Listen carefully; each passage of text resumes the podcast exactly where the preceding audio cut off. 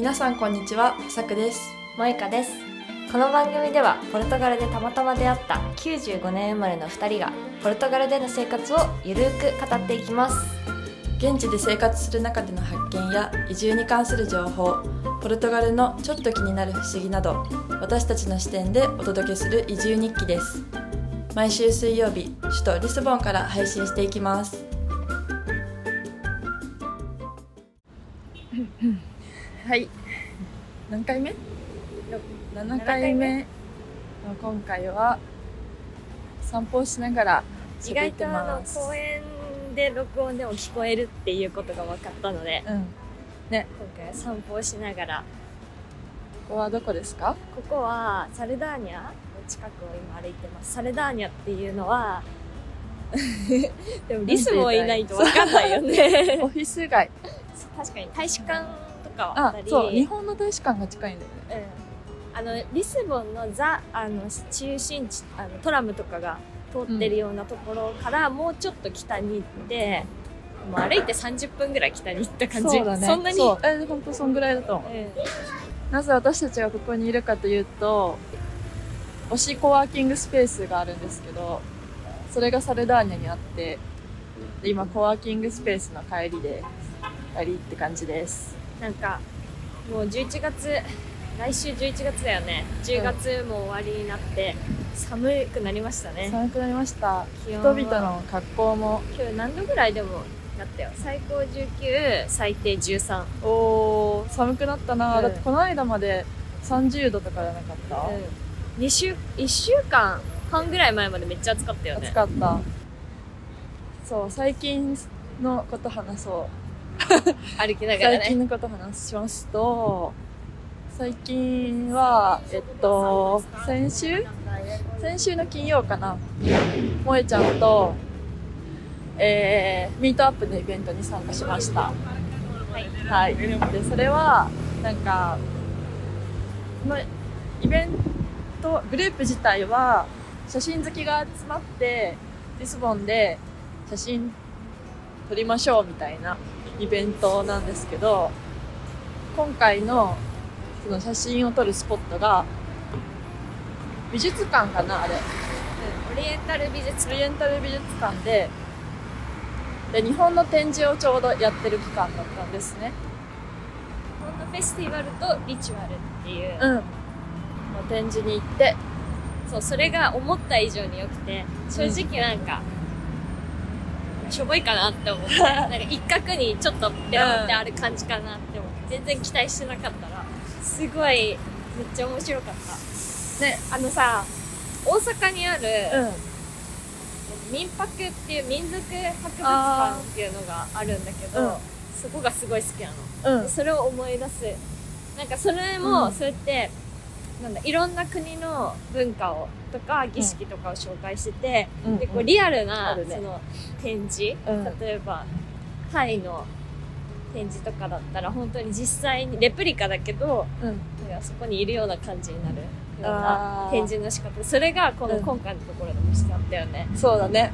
だからどっからこんなの集めてきたのっていうぐらい、なんかね、面白かった。エマが置いてあったりとそう。あかと、ひな人形とか、書き初めの習字とか、おみくじとか、でお年玉。七夕のところはなんか笹の葉がちゃんとこう写真とかじゃなくて実物が展示されててで実際に多分その準備準備っていうかその展示をのスタッフの人たちが書いたんだろうね。ね、日本人じゃないけど 頑張っ上手に書いててたよね。日本語を見ながら漢字を見ながら書いたけどそれがねなんか不労所得とか他なんかとかお年玉っていう展示は本当に実際のポチ袋がなんかあのーケースの中に飾ってあったりあれね、なんか中国の友達が一緒に見てたんだけど、あれだって、中国もお年玉みたいなのあるらしいけど、なんかポチ袋は赤一色みたいな感じなんだっうんて。確かにそういうイメージあるかもしそう。で、あんあんなさ、なんかキャラクターのポチ袋みたいな。可愛いって言って。一緒に来てた人たちがいろんな国人がいるからさ、うん。コメントとか質問とかが面白くてさ え日本人はじゃあクリスマスプレゼントをもらって、うん。そしたらそのまたすぐうん。お年玉もらうの？みたいな。最すごい最高だねみたいな話をしてたりとか。確かに。考えてもみなかったが。そうだね。めっちゃもらってるな。お父さんお母さんも大変ういうどういう質問が来るかとか面白いしなんか他の人もね全然連れて行うん。きたいなおすすめする。すごい質問攻めされたよね。うんされてた。それだけ日本の文化とか意外とこう興味を持ってくれている人がいるのだなというのがこっちに来て思いますね。私がこの間行った別のミートアップもテーマが森林浴でななんていうのかな。ネイチャーウォークみたいな感じであの自然豊かな公園をみんなで歩くんだけどその集まる場所に行ったらみんななんか一言自己紹介みたいなのしてで私ちょっと遅れて行ってで簡単に自己紹介してって言われて日本から来ましたって言ったらざわざわみたいな。森林浴の。えみんな分かってたんだいじゃ森林その主催者の人がね日本の言葉っていうのは知ってて森森林浴っていうのがあるっていうのを知ってておなんか森林浴の達人来たみたいなって。で私はそんなにさ別に普段生活しとって森林浴をを意識してしてるわけじゃなくてたまに家族で出かけてそういう自然豊かなところに行ったら森林浴を結果的にしてるとかあるけどさ。森林浴がテーマになってるけどなんかみんなはその日本の文化としてそれを知ってるってわけじゃなくてこうなんどっちかっていうとメディテーションとかうんうんそういう目的でこの森林浴とかを取り入れてたから自然の中に立ってこういろいろ観察してみて音を聞いて匂いを匂ってみたいなそういう自然の楽しみ方とかちょっと瞑想チックなことをしていて、あーでもね意外とこういうところで日本の習慣？何なんだろうね。まあ言葉として。友達もなんか生きがいっていう言葉でうん。プレゼンしてた。ああ生生きがいについて。うん。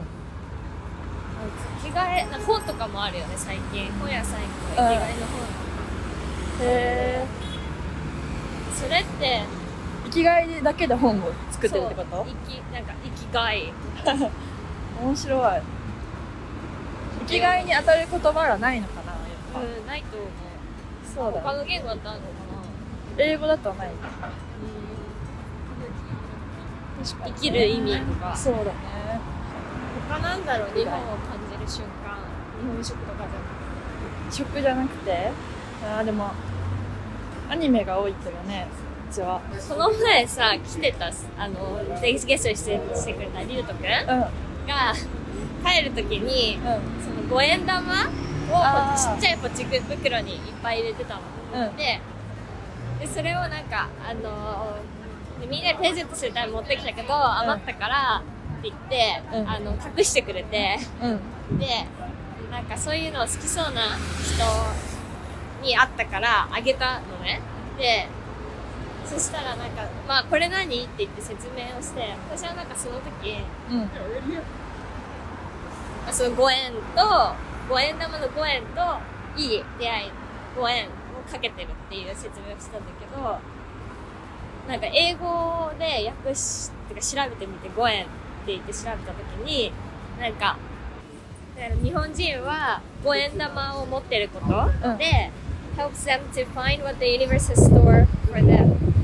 その宇宙が helps them to find あのまあ運命とか、うん。そのまあ人生でま待ち受けてるものいいことをに巡り合わせてくれる。うん。と日本人は信じて五円玉を持ってるって書いてあって。結構中で 書いてた。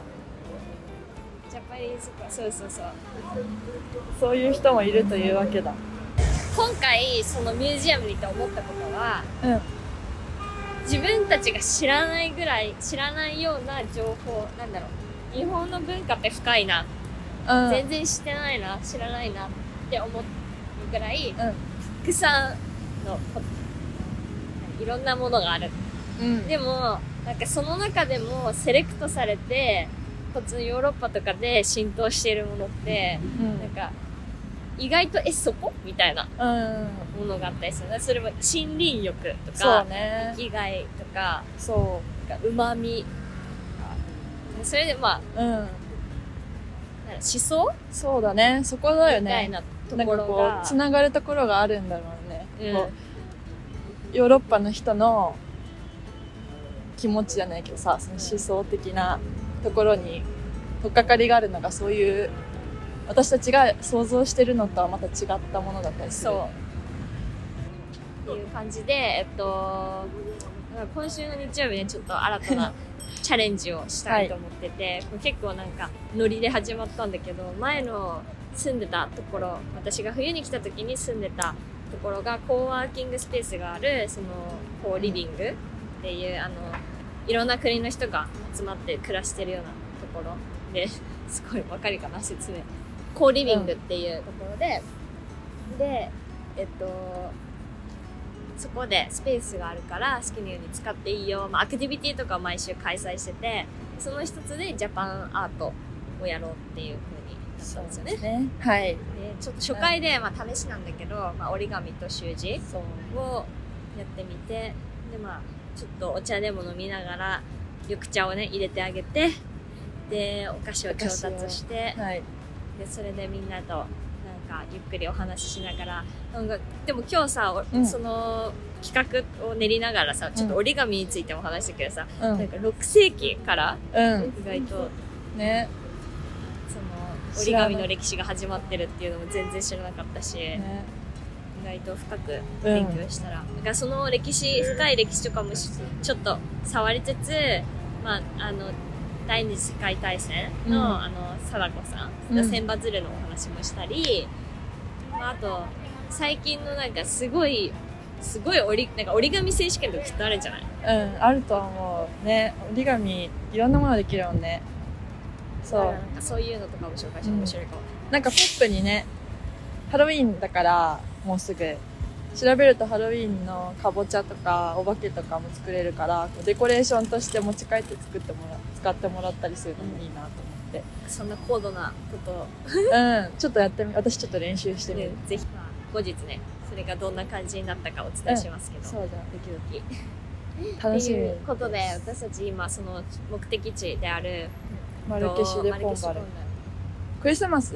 ねのデコレーションが今目の前にあのなんて読むんだ広場このなんか真ん中にラウンドバうんラウンドバウトがあってそこになんか真ん中に像があるんですけどそこがちょっとクリスマス仕様になっててななんだ？ボンナタなんて書いてんの？ボンナタあ。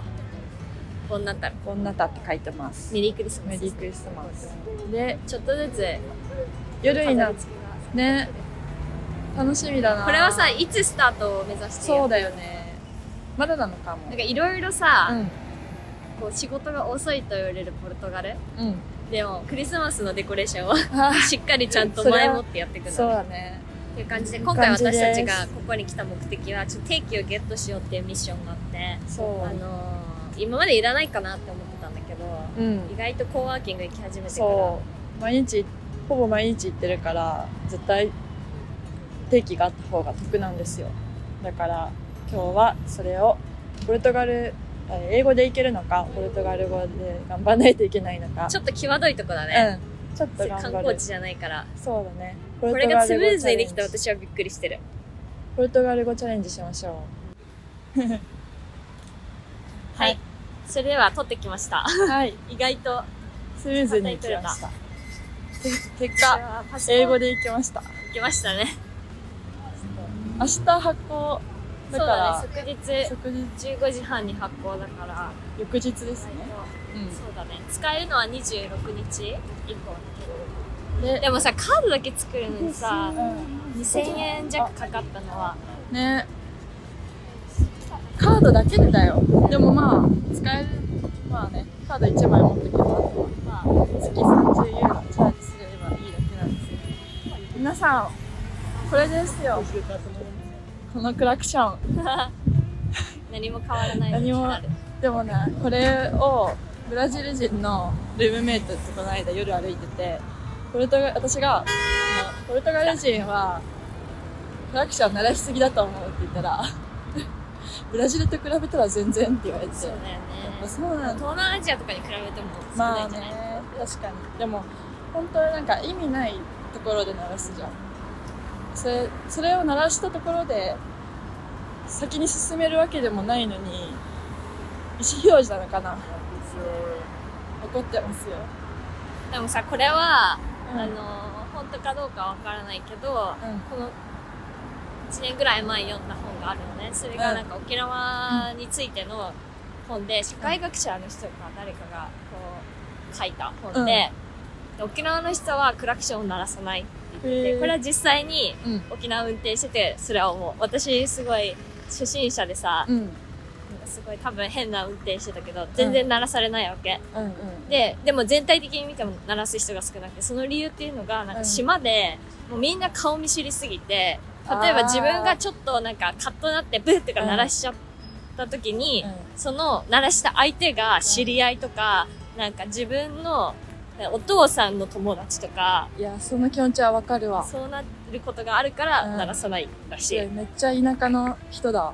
田舎あるあるあだから田舎あるある。それはねうちの近所でもそうだよ。そうなんだ。あの煽り運転とかしたらさ下手に煽っちょっとムカついてさ車間縮めたりしたら近所の人だったみたいな。なるほどね。ざらにあるからやっぱり。いやあるあるなんだそう。えっと今歩いてるエリアはちょっと高級ブランドの高級ブランドの路面店が並ぶようなエリアですね。あの東京でいううん。表参道かな？ああ名古屋でいう栄？えー、そう違うか。栄はもっとなんかこう白い。あれじゃない？ちょっと若者向けじゃない？えあれじゃない？あのさ三越とかあるとこ。松あ坂屋とか。ーあーはい。あそこは何？あれでも栄だよね。栄。栄のあるね矢場町。矢場町？うん。そうだ。唯一の共通。まあでも確かにこれは名古屋だね。名古屋だな。名古屋のあの栄、うん、矢場町周辺っていうのが一番めっちゃ近いと思う。多分ここの人がそっち行ってもあこれリスボンのマルケシュポンバルあたりだね。絶対そうだよ。ここ矢場町だよ。だって規模がそうだもん。矢場町見つけました。矢場町。じゃあこれからはここ矢場リ町って。スボンの矢場町っていう今リスボンの矢場町を歩いてるんですけどすぐ。えっと次は矢場町より可愛いけどね。確かに。この日曜日のイベントのうん。あのー材料をゲットしに行きます。はい。今回は2人でポルトガルの街を散歩しながらポッドキャストを撮ってみました。皆さん音でポルトガルの街の雰囲気楽しんでもらえたでしょうか？次回は散歩後編としてとアジアンスーパーマーケットに行っているのでその様子をお届けしたいと思います。それでは皆さん今週も良い1週間を。チャオチャオ。